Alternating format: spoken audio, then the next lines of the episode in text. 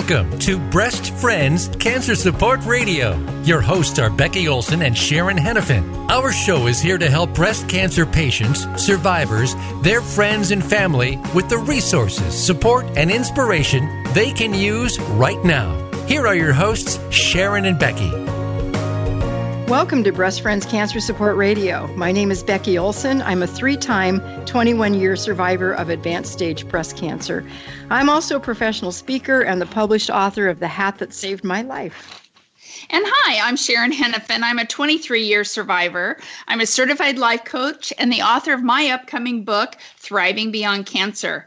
Um, recently, I became the assistant editor of the Breast Cancer Wellness magazine as well. So that's kind of cool. And um, Becky way and cool. I, That's not kind of cool, Sharon. That's way cool. yeah, it's been fun. And Becky and I are also the co founders of Breast Friends. Can't forget that part. exactly. And today we're going to talk about two really important things. We're going to discuss somewhat about hereditary breast cancer and we're going to really focus a lot on male breast cancer. And true, you know, more men or excuse me, more women get breast cancer than men, but and only really one of a hundred breast cancers are among men.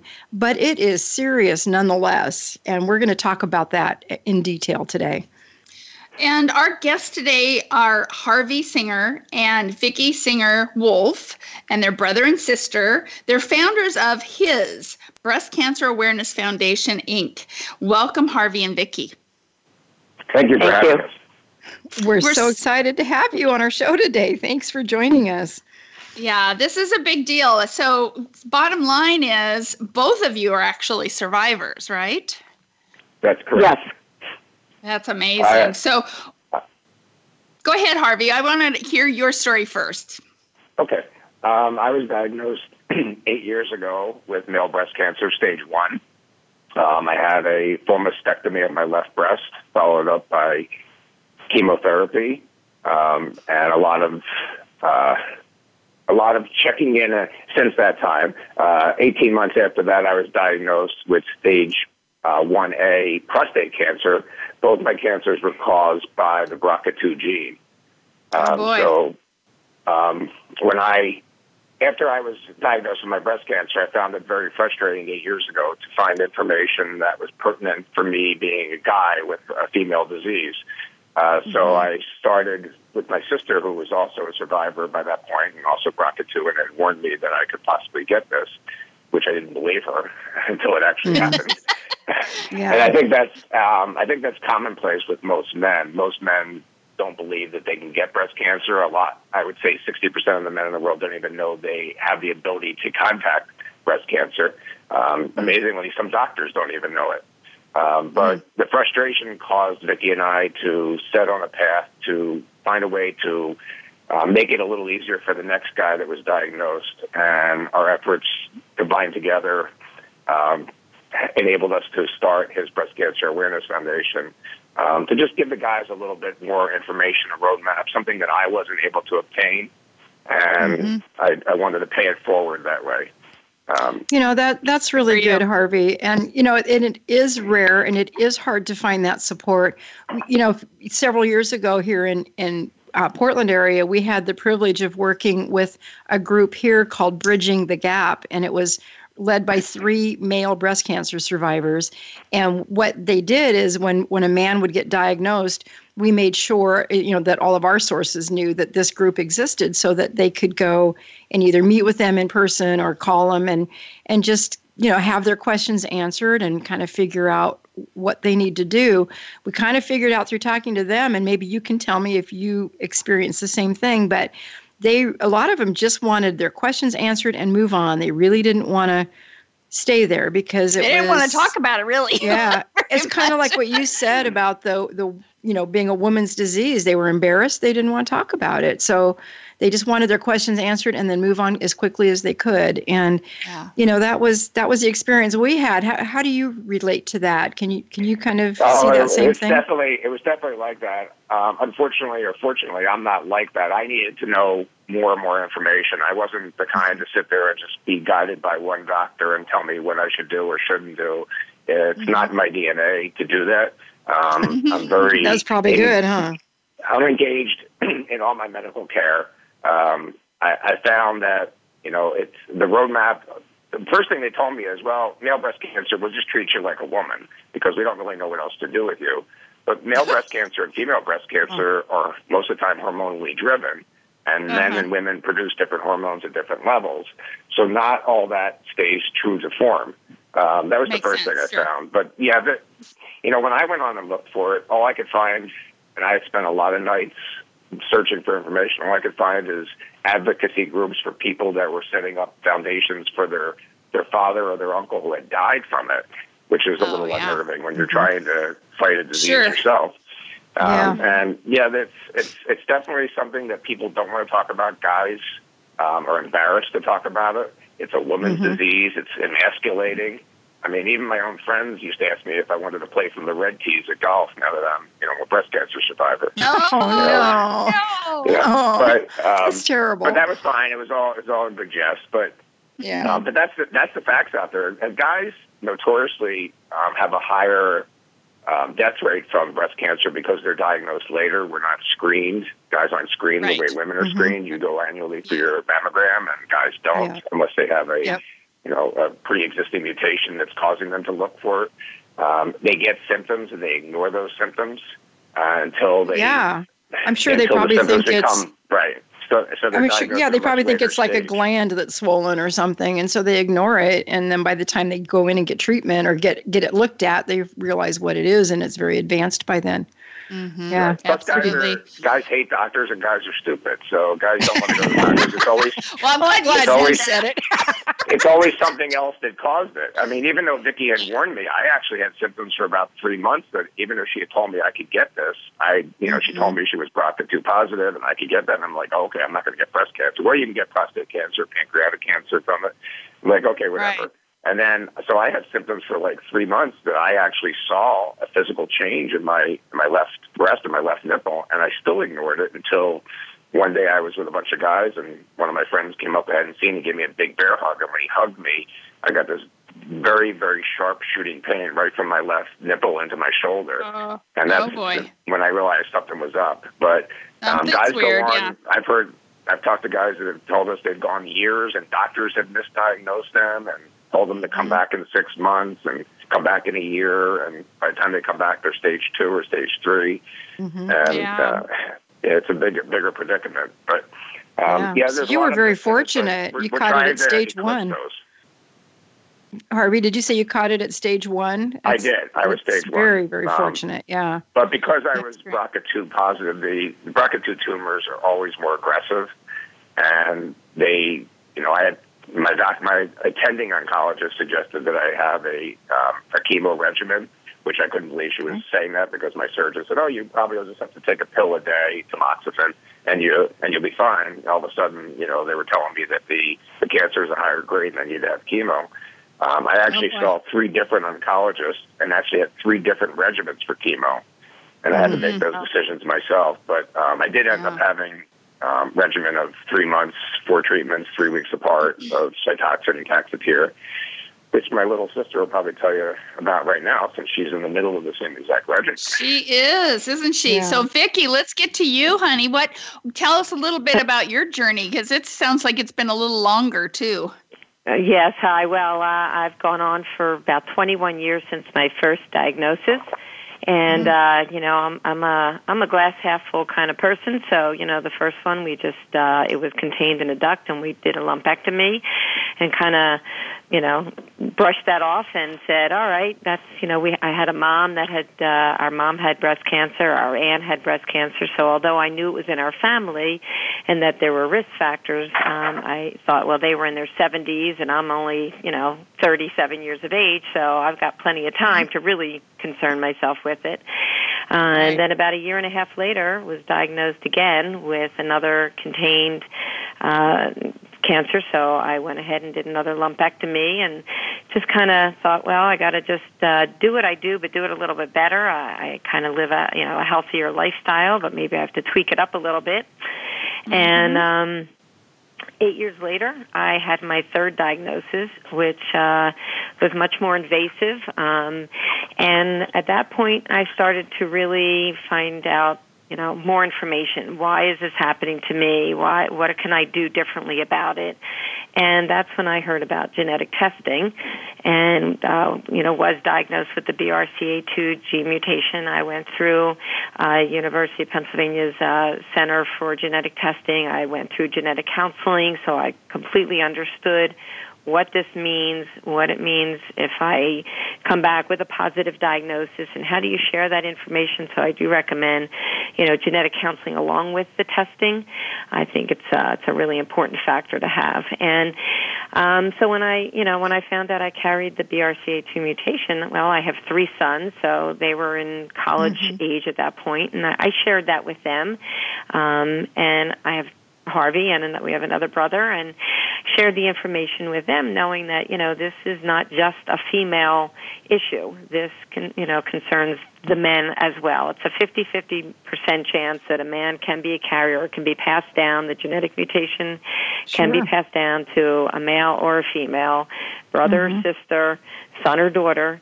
Um, so it's not just about me anymore. And for me i i wanted information. Um, not like I said, just for myself, but you know, if there's something down the road, if years later they are able to come up with some vaccines or some other, and they've made great, you know, great progress, and there are other things that are that are advancements that are here now. But you know, back then when I got tested, I just thought if there's something that at some point helps my sons or my brothers to know that mm-hmm. they may be at risk, and there's something that could help prevent it, then we're we're way ahead of the, the curve. Yeah.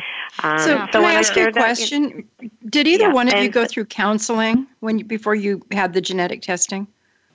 Um, you know, did you guys I, go through a, to a genetic counselor? Of, uh, if you, do you mean genetic counseling? Yes. Uh huh. Um, not until I started to look into the um, the BRCA testing is okay. when I went through genetic counseling okay. at that time. I didn't know about it before. I went to um, so after so when I had my third diagnosis, um, I had there there is a test. It's called an Oncotype uh, diagnosis, mm-hmm. and it helps to let you know it's based on the tissue um, that's taken from you know the breast that determines your risk factor for recurrence. And it's not just risk factor for breast cancer, but it's a risk factor of cancer recurrence in mm-hmm. your body anywhere. Okay. And okay. at that time, um, I bordered line on the high of the low. Harvey's score, well, I'll tell you, well, actually came back in a in a higher higher medium range. I was the high low, he was the high medium, and so I went to see an oncologist to determine what else I needed to do. I was already doing the lumpectomy. We were already planned to do radiation. I did six and a half weeks of radiation, and it was already planned that I was going to go on tamoxifen because I it was all estrogen dominant. Um, right. all my breast cancer. So that was already the plan. What I needed to know now was, do I also need to do chemotherapy? So when I went to the oncologist and he looked at the oncotype diagnosis, you know, we determined that um, he didn't feel that my recurrence was that high, my risk factors were that high, and that I did not need to do chemo, which we both agreed on. But we did talk about genetic testing, and genetic testing was the BRCA gene mutation was just coming around back then. It was about 2005, and it really, um, you know, we were just starting to hear more about about the BRCA mutation. Mm-hmm. So I looked mm-hmm. into it and said, you know, yep, this is something that I want to do because I believe information is a good thing. It's important to have, and then what you choose to do with it is up to you. But knowledge exactly. is good. Mm-hmm. So, uh, so I went ahead and had the testing, and I shared that with with my brothers and sons, and you know, Harvey kind of said to me, "Okay, what does that mean to me?" And I I explained it the best I could, but said, you know, you you should look into it more. And he kind of heard breast cancer and just kind of went in and went out, you know, mm-hmm. Um, mm-hmm. until a year and a half later when when he started to have his symptoms and uh you know called me and said yeah i uh i need to get a mammogram you know mm-hmm. but um so if we fast forward another 10 years um i, I you know i i was basically going under surveillance. Um, every six months, I was getting checked either with a mammogram or a, a breast MRI.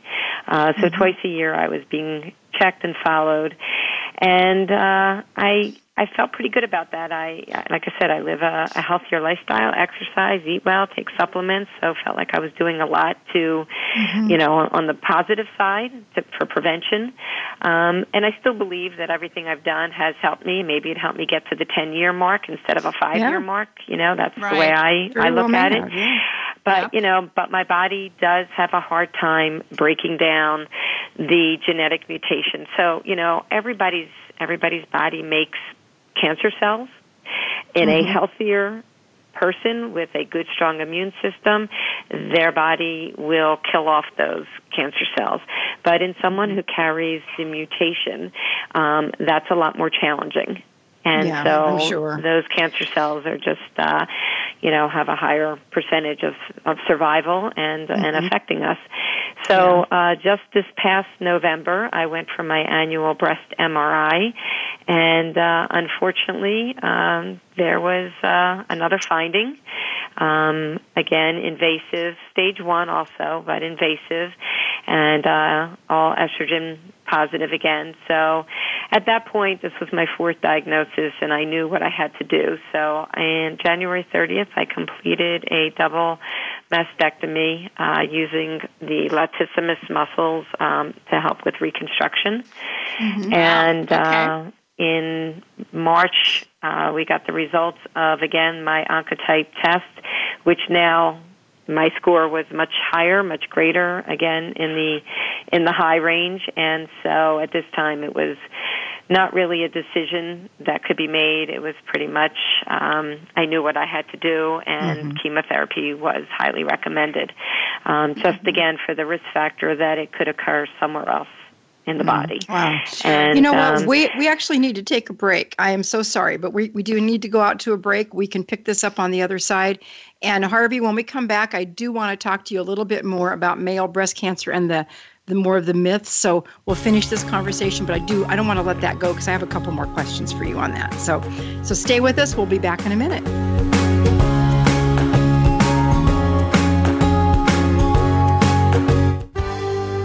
Your life, your health, your network. You're listening to Voice America Health and Wellness. Thank you for listening today. Breast Friends needs your support. We rely on donations to keep our doors open and to keep this radio program alive. Please consider making a tax deductible donation to Breast Friends. You can visit us at breastfriends.org. You can also like us on Facebook at Breast Friends of Oregon. Be sure to tune in to the Voice America Health and Wellness channel every Friday at 10 a.m. Pacific Time for Breast Friends Cancer Support Radio. Visit breastfriends.org and contribute today. When was the last time you felt free? It's time to uncover that feeling again with the compassion of a cross and shield and the power of a card that opens doors to the best hospitals and medical centers in all 50 states, giving you the freedom to love, to dream, to dance like no one is watching. Regence Blue Cross Blue Shield. Live fearless. A fresh look at today's health. Voice America Health and Wellness.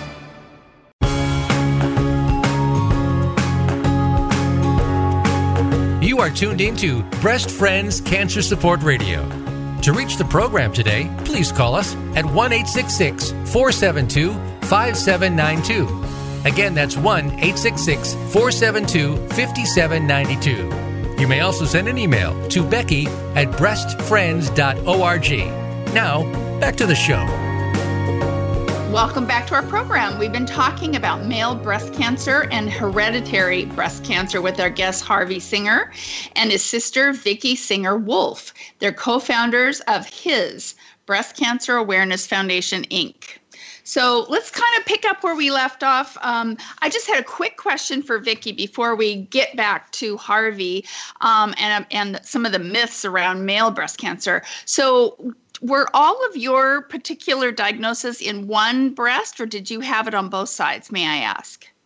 Uh, sure. No, they um, all, all, four times it was in the same breast, uh, pretty much same in the breast. same area. However, they okay. were all new, different cancers uh, when they right. were actually tested biologically. It was Okay. a recurrence of something left over. They were new cancers that had begun. Yeah. So your body just tends to to manufacture cancer, unfortunately. So yeah, I, I, Such a lovely darn thought, it. isn't it? Yeah. Darn Yes, it, yeah. exactly, exactly. Well, you know, Vicki, Well, I'm a, in my I'm a three-time survivor myself, and my I, I had him on different breasts, but my first time was it was also 21 years ago, so we have that in common. My second battle was eight years later, and on, on the other side, and like you, mine were both um, not they were not related. They were just you know my body's manufacturing too. But I did have the BRCA testing, and I tested negative for both, and it runs in my family, especially on my father's side. So, you know, even though, and since then, of course, they've discovered what, 23 more gene mutations. So it still Right, could be exactly. hereditary, but just not BRCA1 or 2 for me. But, yeah. That's correct. but there are some, a mm-hmm. lot of issues around that decision, you know, that, and the reason I asked both of you if you had any genetic counseling, because, you know, people kind of pushed me into getting tested, but I have, I have five kids and, I really didn't. I knew I was already prone, and I knew I wanted to know for them, but I didn't know if they wanted to know. And so I was kind of at that place where I didn't. I I wasn't as solid on that decision as you were. I I really kind of agonized. It's like if I find out, what if they don't want to know? What do I do with the information? so I waited that's until they one. told me they wanted to know, and then I had the testing. So Right. You have to it's wait until they're I the mean, age, yeah, they have to be maturity. Yeah. ready for it. Um, Yeah. I think I think the misnomer with the BRCA gene, you know, obviously it was one of the first to discover the mutation, and uh, all of us have BRCA genes. Um, it's only when they mutate, when they go haywire. Actually, the BRCA gene is in our bodies to protect us against cancer, which is a big Oh, misnomer. Um, yeah, we all have it. It's when it's mutated that it causes the reversed effect. And the new Oh. drugs that are out there called PARP inhibitors, which are strictly uh, designated for late stage ovarians and breast and pancreatic cancers that are BRCA driven, actually repair the mutation. And it's and what's happening is active tumors are dissipating upon this um, PARP inhibitor being issued, and it's it's really truly amazing. I mean, we've watched Vicki and I have watched this come on board for the last seven years. Um, I had a close friend that was in a very early stage trial for it, who's since passed away, unfortunately. Um, but that they've made miraculous recovery just because these drugs actually repair the mutation, which enables Oh, that's the, fabulous. yeah, it's um, and this and what's on the verge in the next we're hoping next ten years is that Vicki alluded to quickly is a is a vaccine based on it that will repair it um, ahead of time. It's interesting you talked about your kids because we have between us we have five boys, which is one of the reasons we started this foundation mm-hmm. because you know we have no mm-hmm. girls, we have five boys, and we know each one of those boys are 50-50. and to this day Yeah. only two of the five have been tested, and they're all in their thirties, and they all understand it and they live it with us. But it's a very mm-hmm. personal decision because you have to be. That's why the counseling aspect. I was never counseled because well, I was by I was counseled by my sister. She counseled. Yeah, I was gonna say you Right. had you had a born leader there. But I had it. I, you know, I had the testing after after I had the cancer, and it was pretty obvious why why I got it because um, the majority of male breast cancers are a little bit more towards genetically related. Uh, they don't, Okay. like you alluded to, they don't know all the genes that are causing all these mutations yet, but male breast cancer seems to run in, in genetic clusters, Ashkenazi Jews, um, a lot of South Africans, where there's uh, predominantly Ashkenazi Jewish faith, um, which means that you migrated from Eastern Europe. Um, That's where a lot of it seems to be clustered. The environmental male breast cancer seems to be clustered around places where there's been toxic leaks and things like that um, that have Oh, caused it. that's But. There are the predominance. I think it's like fifty-seven percent are. ge- That's the latest statistic I heard. They're caused by genetic reasons, and Okay. like you know, you don't know. You don't know if they if it's a genetic reason that they just can't test for, or they don't have, or Right. they haven't identified Right. yet. They, which they haven't uh, identified the, the particular piece that maybe they are, you know, involved in. So yeah, that makes sense. Yeah. So what other what other myths would you say that are probably the the big ones that you try to dispel, um, especially with your organization or when you're talking to another man who who potentially has breast cancer or has this mutation? Um, I'd say the first myth is that men don't have breasts because they think they just have pecs. You know, they go to the gym and, and it's all about Yep. the pecs. But there, every every male has breast tissue. They are born with breast tissue, and up until you know the point of puberty, where the hormones change and take over, where females will develop actual you know, plumper breast, males stop developing uh, that that breast tissue, but everybody has breast tissue. Okay, that's yeah, a I big mean, one. The, the whole disease has been what we call pink washed. I mean, you know, the Susan G. Komen Foundation created the pink, which was actually only because Susan, that was her favorite color. It wasn't actually a female thing. It was just her favorite color. Um, That's how that pink became. But the whole uh, world has been pink washed about breast cancer, and it's such a non masculine color that, Right. you know, it starts there and it perpetuates out. Um, a lot of doctors, you know, we, we tell the guys all the time, you go annually for your physical. When you get your physical, they always, you're anywhere, you know, above 30, they're going to usually do a prostate exam. Have your doctor and your physical do a breast exam on you. If you were a female and you went for a physical, you're going they're going to check your breast, correct? It's true. But if, you're, Exactly. if you're a guy, they don't nor- normally do that. So one of the things that we uh, talk about a lot is just ask your doctor. To, you know, tell them to just do a breast exam on you while you're in there for your physical. Let them feel around, make sure there's no lumps, no bumps. Um, We talk about any change in the nipple area. That seems to be with male breast cancer because there's less tissue. It seems to focus in the nipple area. Mine was just below my nipple. And, um, that's one of the biggest indicator. An indented nipple, any kind of obviously any kind of secretion from there is not good. But um, you know, those are things that guys just don't do. They think they have a little soreness there, and oh, I worked out too hard, I lifted too much in the gym, oh, my golf swing's weird. You know, it's they mm-hmm. try and blame it on everything but what it might be because Of it's, course. it is rare. You know, there's twenty six hundred a year in the U.S. that are diagnosed with it. It's not it's not that common, but it doesn't matter if it's not that common if it's you. So- Exactly. It's 100% for you. It's a right? hundred percent exactly. Right. and So, Harvey, unfortunately, you know, oh, go ahead. I'm sorry. Oh, I was just going to say, it just is, if it happens to you, yeah, it's a big deal. And especially if you have pretty much dismissed it, you're going to be catching it at a much later stage, which then it can be much more treatment or potentially it could take your life. So these, Correct. these aren't things you want to mess with. So, No. so Harvey, just is- can I clarify something with you real quick? Sure. Because I, just want to make sure I, I want to make sure we're giving accurate information, and I and I'm about to say something that disagrees with what you just said. So, and you're probably right, and I'm probably wrong. But for women, you know, when we're checking breast tissue to check for for lumps and bumps and things, they always teach us to go clear under the arm, you know, and clear up into the like start at the sternum and work all the way back under the armpit. But Mm-hmm. you're saying that most male breast cancer is limited to the nipple. Should they still do a breast check all the way under the armpit? Absolutely. Yeah, if you, yes. yeah. If you went to Okay. our, if you go to our foundation site, hisbreastcancer.org, we actually have a diagram of how to do a self breast exam. Okay. Um, Excellent. yes, you can check the whole thing, but the statistics are that it's usually, for some reason, centered in that area. That seems to be Okay. where it formulates first. But Um, definitely I think because checking. women have more breast tissue, they have a much wider area of getting it. Um, Okay. there's, there's less Yeah. breast tissue.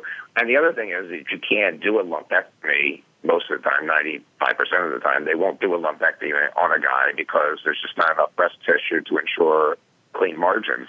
Sure. So margins. I mean, Yeah, they looked at me and they said, it's small, you know, it's a small tumor, but we're taking your whole breast because that's the only way we can be sure that you'll be safe. So, yeah. Okay. that makes okay. sense. Yeah. Good.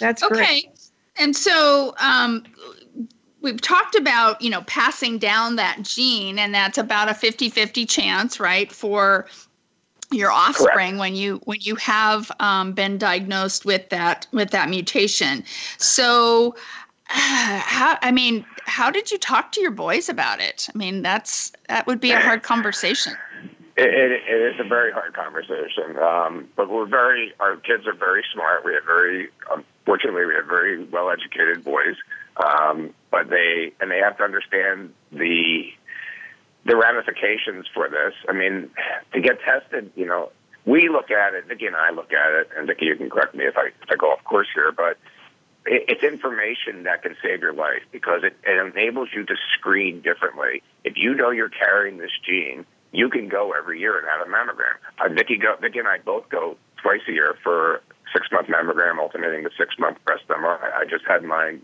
two weeks ago.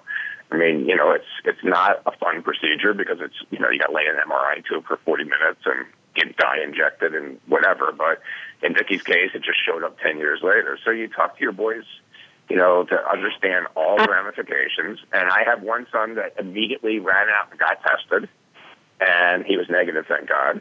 My Oh, older good. son um, still is pushing back at me a little bit, and I told him that we're going to have this conversation again. You know, he's not he's thirty, almost thirty four, but he's not married. He's involved, but he's not married.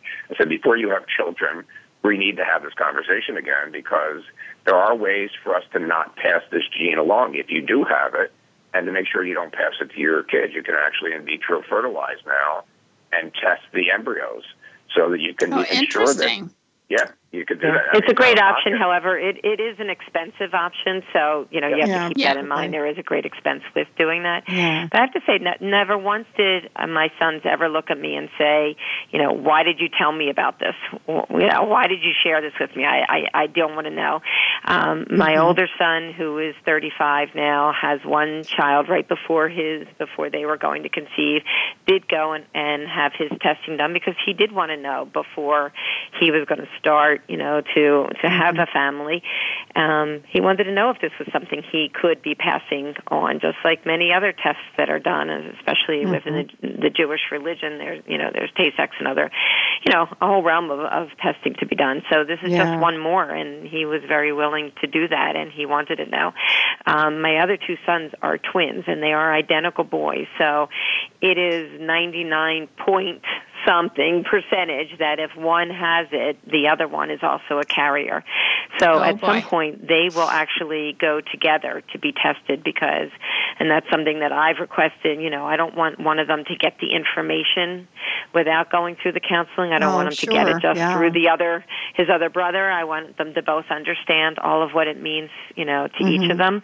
And so Mm-hmm. Sure. that is something that, you know, will happen. Like I said, they're in their 30s and, you know, Yeah. they're they're getting ready to the point, but they live every day knowing that this is a risk for them, that they have a higher risk of you know getting breast cancer or other cancers just because of our whole family dynamics anyway. Mhm. Um, Sure. So they they make good healthy choices. They live you know they exercise they eat a lot of organic foods they take supplements they watch their alcohol intake and they do perform self breast exams. They are checking themselves and Good. you know they are so they're ahead of the curve already. Um there's not a lot that's going to change once they find out either way Yeah. other than some maybe a mammogram or an ultrasound things of that nature Mm-hmm. routinely Okay. Well, Right. you know, we, we we have. Oh, I'm sorry, Harvey. Go ahead. I was gonna, I was just going to clarify. You had said the odds. Yeah, if one parent is BRCA positive, male or female, the odds are fifty percent that they'll pass it to a male or female offspring. If both Mm-hmm. parents are positive, it's not a hundred percent chance, which some people believe. It's actually a seventy-five percent chance Okay. That you'll pass Okay. Okay. both are positive. Good to oh, that's know. good. Yeah, Good thank to know. you. Yeah. You know, we only have a couple minutes left till the next break, and I don't want to skip over this this part because I don't want to run out of time. But Harvey, just real quick, how does BRCA and hereditary cancers relate to prostate cancer? And and if we run over a minute, I, I know that A Rod, our engineer, will work with us. So, Well- um, but can you answer that real quickly? Yeah, well, because BRCA was named after BR breast CA cancer, that's where the BRCA comes from. Um, Okay. People never think about it in that realm, but it's it's it is highly indicative of it. I mean, my my urologist, I think I had prostate cancer before I had breast cancer. Actually, my urologist knew my history. He knew my sister was BRCA positive. Um, then he knew I was BRCA positive, um, and he still let me go a little too long on. And I was foolish in those days, but the a lot of it is still caused by the same gene, but they're finding a lot of other genes. Normally, if look, guys, there's like a 90% chance guys are going to get prostate cancer somewhere in their life if they live until close to 90. That just seems to be a statistic that keeps coming up. Yeah. But if you get Well, you hear a lot of them, early- so sure. early onset, which means before you're 62 or so, if that's when the prostate cancer shows up, there's a very good likelihood it was genetically induced. Now it could be BRCA. Um, if you're Ashkenazi Jewish, it more, more likely than not is. Um, it could be other genetic mutations which we haven't identified, but they're, it's just so much more prevalent that they don't test. And this is something we're fighting. I think guys should get tested. I think every prostate diagnosis should get a, a genetic test to find out what else is going on because there are other cancers they need to screen for. So Yeah. That makes sense. Yeah, because isn't Uh, i- i- is it um, uh, pancreatic? Is it the BRCA two Yeah. or is that one? Yep. No, it's BRCA2. Pancreatic, Uh, uh, melanoma. melano- Melanoma and ovarian. Um, Oh, But- okay, okay. BRCA, BRCA2 cancers tend to onset a little later than BRCA1 cancers, but oftentimes they're more aggressive than BRCA1 cancers. Um, okay, okay. Okay, So they start later and make up for lost time, huh? Yeah, Boy. unfortunately. Yeah. All right. Well, listen, guys, we're going to go ahead and take another break, and then we'll come back on the other side. So please, everyone, stay tuned. This is this is such a great conversation. We'll be back in a minute.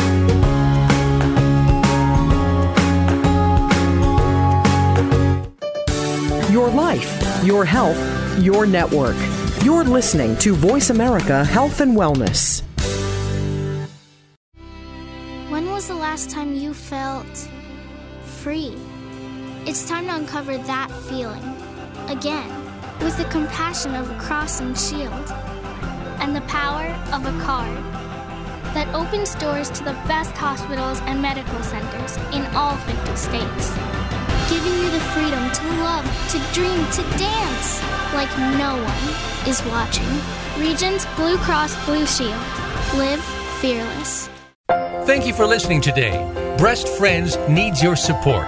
We rely on donations to keep our doors open and to keep this radio program alive. Please consider making a tax deductible donation to Breast Friends. You can visit us at breastfriends.org. You can also like us on Facebook at Breast Friends of Oregon. Be sure to tune in to the Voice America Health and Wellness channel every Friday at 10 a.m. Pacific Time for Breast Friends Cancer Support Radio. Visit breastfriends.org and contribute today. A fresh look at today's health. Voice America Health and Wellness.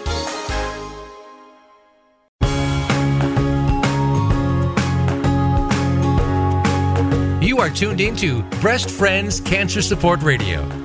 To reach the program today, please call us at 1 866 472 5792. Again, that's 1 866 472 5792. You may also send an email to Becky at breastfriends.org. Now, back to the show.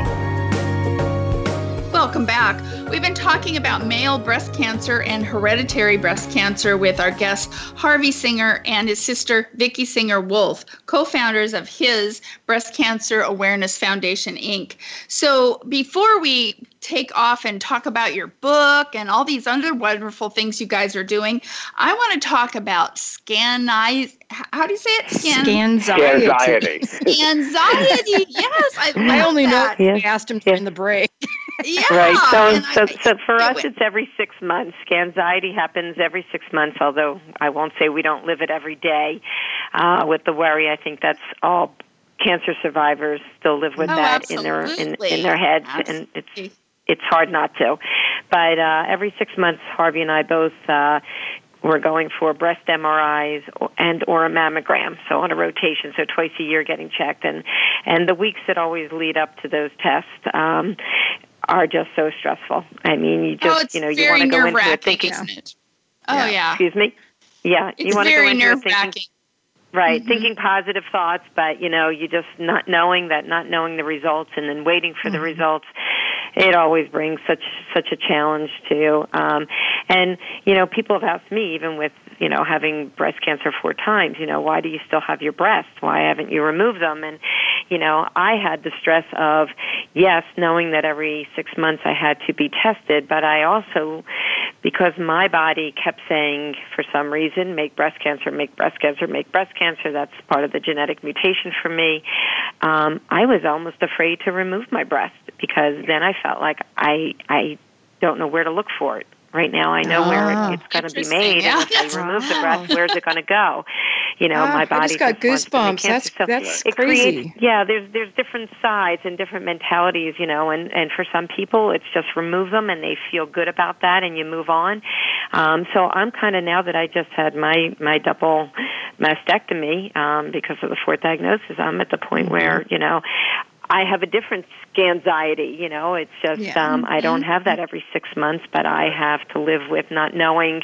you know, and trying to just keep a close watch and be very attuned to my mm-hmm. body and not even sure what we're all what we're going to do, what how we're going to move forward, and just you know, and that's part of why I'm doing the chemotherapy. Part of it is is prophylactically, just to help Sure. Right. kill off Right. any Make little sure. seedlings that may be around, you know, Yeah. for the rest of my body. It's not Yeah. just breast. I mean, we I scan for pancreatic once a year. I scan. I get blood work done every three months for prostate PSA because that's what you do to follow up your prostate. So it's anything that you have to test.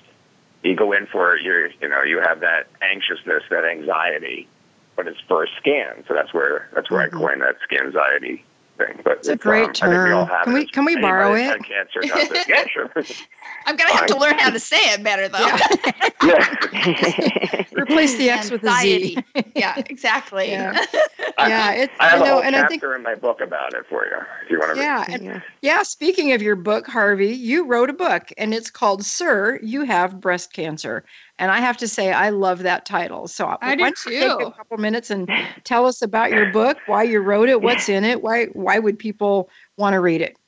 Give Uh, yourself a well, break. when I was going through the lovely three and a half months of chemo, and I was dealing with all the anxiousness and trying to figure out a way to handle it all, um, I actually have a journalism background. I never really used it for work purposes, but I, I write great sales letters. But um, so I just started to like writing every night when you can't sleep because you're going through chemo and you got all this other stuff going on. I just started writing stuff, and um, I got to the point where I just wanted to put it all together, and it- and the the title actually comes from the words that I heard when I answered my phone after my biopsy, and the woman on the other end, the nurse called me, or the doctor actually, a radiologist called me, and she said, "Mr. Singer," I said, "Yes." She said, "Sir, you have breast cancer."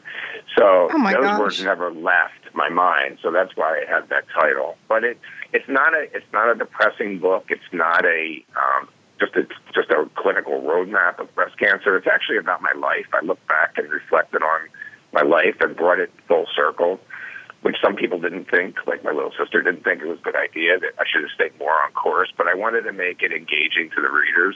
Uh, but I do talk a lot about the breast cancer, being the guy with it, the skin anxieties, and the prostate cancer that followed. Um, it, for me, it was cathartic, therapeutic to write it. Um, you know, I it just gave me something important that I felt like I could share the Yeah. the journey with. So that's where it came from.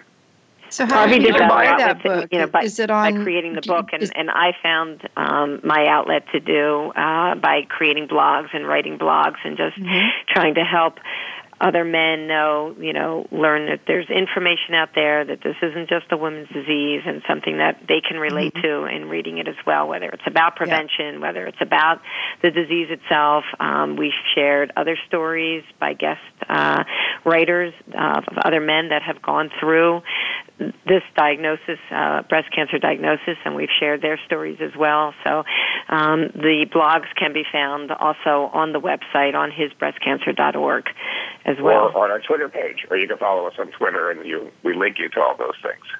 So, Right. We have Wonderful. Twitter. We're on Facebook. Follow us on Facebook. We have all the social medias out there. So please, uh, yeah, it's great information, and we share a lot of information by other um, other authors as well that are out there. Articles of great interest for men. So they're often uh, reposted on Facebook as well as on our website. So Right. That's we actually wonderful. work very closely with the Basser Center, which was the first BRCA, truly BRCA dedicated research center in the world out of the University of Oh. Pennsylvania. Oh. They're our partners, and we, we share a lot of stuff with them.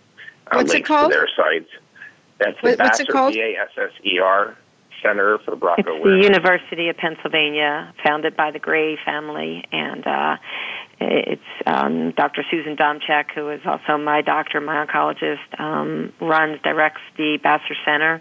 Um, it's just a great place for information and uh, and care. Uh, I nice, I can't speak highly enough from them. So we've gotten, uh, we work with them. We work with an organization called Force, uh, uh, Facing Our Risk Oh, yeah. of Cancer Yeah, Empowered. we're very and, familiar with that. um, yeah, Mhm. so uh, we do a lot with them as well. And we, um, our pamphlet actually was written along with uh, the Basser Center. Um, so there are pamphlets that are available. You can either download them, reprint them, or you can order them for your center or or doctor's office or you know or gym or anywhere. And and Sure. they're uh, they're a nice pamphlet with great information and also includes on their information specific to the BRCA mutation, as well as that how to perform a male self breast exam. So good, um, good. So all of really that's important. available. It's all mm-hmm. available on your website. Harvey, is your book available on the website as well, or yes. can they get it yes. a different way? Or okay, yes, it's available and, on the website, um, or you can get it through Amazon. It's available okay. in uh, an e-reader from Amazon as well, in electronic format or hard copy. Good. Okay. Um, Excellent. And then, um, so then a couple years let's ago, talk about your movie. Can we talk about yep. your documentary? Sure. Pink sure. and Blue. Colors yeah, of Pink and Blue cancer. documentary. So why don't you talk about that? What it is, and I know you guys are featured in it. So why don't you take a few minutes and um, tell us about that? The director is a guy named Alan Blasberg who lost his sister and another close relative to BRCA-induced cancers, and uh, then got tested and found that he was a carrier. And he came to us about six years ago and said, I want to do a documentary. He has a good background in reality TV type things. Um, mm-hmm. We thought it was a pipe dream at first, but we were able to help him get it going with some funding, and then um, a lot of people chipped in from other areas. Uh, we're featured in the documentary. Probably about a third of it's on male breast cancer. The other two thirds is more about hereditary cancers in general. Okay. Um, Wonderful. It follows a Force conference. Um, it's a it's a tremendous feature film, and it's it's now available for four ninety nine on iTunes. You can actually just right. download it for four dollars and ninety nine cents and rent it. And anybody that wants any information, that wants any kind of um, guideline for BRCA cancers. I mean, it's an emotional film. It's a very touching film, but it's not that sad. It's it's got some emotion you in it. Laugh, he you lost cry, his sister. yeah you yeah. laugh. There's some funny parts. There's some features. There's a lot of information. doctor mm-hmm. Domchek from the Basser Center is in the film very prominently, as, as along with uh, Angelina Jolie's breast surgeon, uh, Kristi Funk. She's in the oh, film nice. as well as us. So mm-hmm. we have a mm-hmm. very prominent role in it, and I urge anybody that wants to get information for five bucks, download it. It's, it's uh, almost a full 90 minutes. It's a great film to just take on a plane with you on your on your iPad or wherever, mm-hmm. and okay. um, take a look at it. It's it's, it's interesting.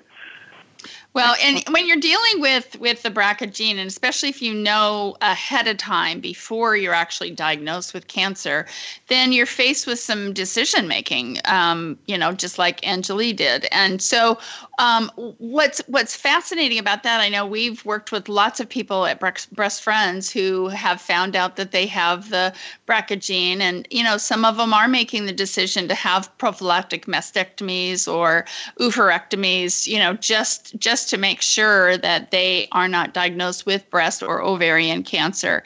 And so I know that's a huge topic in itself, you know, making those kinds of hard decisions because with that BRCA um, mutation, at least the last I remember, it was like um, 85%. It's not like if you're going to have breast cancer right, or, and or you know right. it's more like when right. yeah so exactly do you want to do you want to take a minute and talk about that those kind of decisions that people are making sure I, Sure. I mean, I think that um, I think that obviously falls a little bit more into the female risk factors than it does for men. Um, although a male can go and have prophylactic uh, mastectomies yeah. done, um, I don't think they're lining up quite as quick as as, as a female would um, well, um, because of well because of the percentage of their risk. Right. yeah, you know, and that's what it comes down to. You know, right? It comes down to the percentage. So you know, um, and it and it definitely. Uh, involves more of that female when we talk about the oophorectomies, hysterectomies, and how that's going to affect a female. Um, sure physically with childbearing years at what point in time should she you know does she does she wait uh, we i know women that obviously have wait till you know after they may have the mastectomy first and then they wait till after they're done with uh, with childbearing to um, have the oophorectomies um, some have put eggs and frozen eggs and have mm-hmm. that because they don't want to wait. So there's mm-hmm. um, definitely a lot more thought that has to go behind for a female than the sure. male, and of course just the just that breast and personal um, self esteem, you know, what's the female the female breast and what that means to a female. Exactly. Um, Your self-image is huge and of course it takes a, a real hit when you're when you're dealing with all of these things and but there are you know, so many yeah. amazing mm-hmm. new reconstructive surgery options out these days as unfortunately I've learned and it's really incredible um, what they can do. Obviously it's not the same as having the real the real breast but you know it uh, and of course if you're still looking to have children and breastfeeding and all that comes into play as well. So, Right, a lot to be right. considered whether you're male or female. Either Sure. way.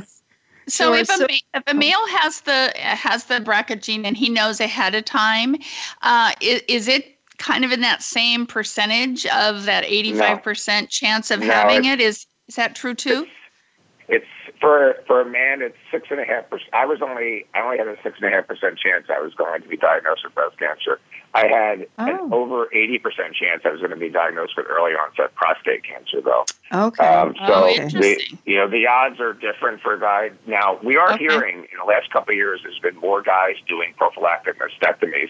I'm a little bit taken back by it, but after after Vicki's gone through what she's gone through this year, you know, where she went ten years without any issue, and all of a sudden it Yeah. showed. I only had one of my breasts removed because I wasn't prepared at the time to to make Right. the decision to remove both of them. And mm-hmm. the doctor kind of said, "Well, we're going to screen you. You know, you know, the odds are you're not going to get it to come back in the other breast, but you will be screening you." So it's actually when I have my follow up, my annual in July with my oncologist, it's actually going to be a topic of conversation whether Okay. you know what are my risk factors. But it's I know that I've already gotten it, so I you know I'm in a different position. But guys aren't doing that. And the other thing, I mean, nobody's volunteering to remove their prostate um, No. prophylactically. Probably not. The, Yeah. yeah, or their pancreas Yeah. for that matter. So um, you can't, you can barely live without it. You know, artificial Sure. pancreases. But um, you know, it's just it's different for a woman. And fortunately, Angelina Jolie, who you know came out and made it a little bit more front page news and commonplace, helped our cause. Although a lot of people Oh, said, "Oh, women are running out and lopping off their breasts," which wasn't the case at all. But Exactly. you know, it just makes people think, okay, it's okay if the most beautiful woman in the world can do it, then I guess I can do Yeah, it. exactly. if I have to. Well, you know, you know, guys, we are we're out of time. So I do want to ask you one quick question. I'm going to give you the the 30 seconds to answer this question, and then we're going to say our, our goodbyes. But uh, your website, which is HIS Breast Cancer Awareness Foundation, sounds like a great website full of great information. Do you guys also do things like support groups, or do you speak somewhere? Do you do any of that kind of thing as well, or is it pretty much all your resources going into your website? Most of them go into our website, but I, Okay. I do, especially in October. I seem to be on tour a lot. You know, whoever Good. wants to Okay. tap me if I'm if I'm able to do it, I'm happy Okay. to speak. Um, Excellent. Yeah, we, we know, do we do a lot of speaking engagements, um, or the printing of the pamphlets, getting that information out there. Mm-hmm. I have I have kids from high schools and colleges that will that are working on projects, and will ask um, if we can send you know information. So we'll send hundred Right. pamphlets out to them and Good. things of Okay. that nature. So yeah, we we do our best to get the information out there. We're we're not about the research. We're not going to find the cure for cancer. Mm-hmm. Sure. What we're here to do is We're not either. To help that. educate so that people know, men know, women can tell their the, the men in their life that they can be at a high risk for developing breast cancer, that they should Mm-hmm. know more about it, especially if it runs in their family. Um, you know, We're out of time. breast, I'm so sorry. cancer. So we're I'm sorry, about we are out of time, and so- awareness. yeah, time. Yeah, we are out of time. We got we actually have to go because they've got a hard close, so they can get us off the air. So thank you so much for being on the show with us. Um, we do encourage you to listen back again next week, and until then, remember there is always hope, and we're here to help you find it.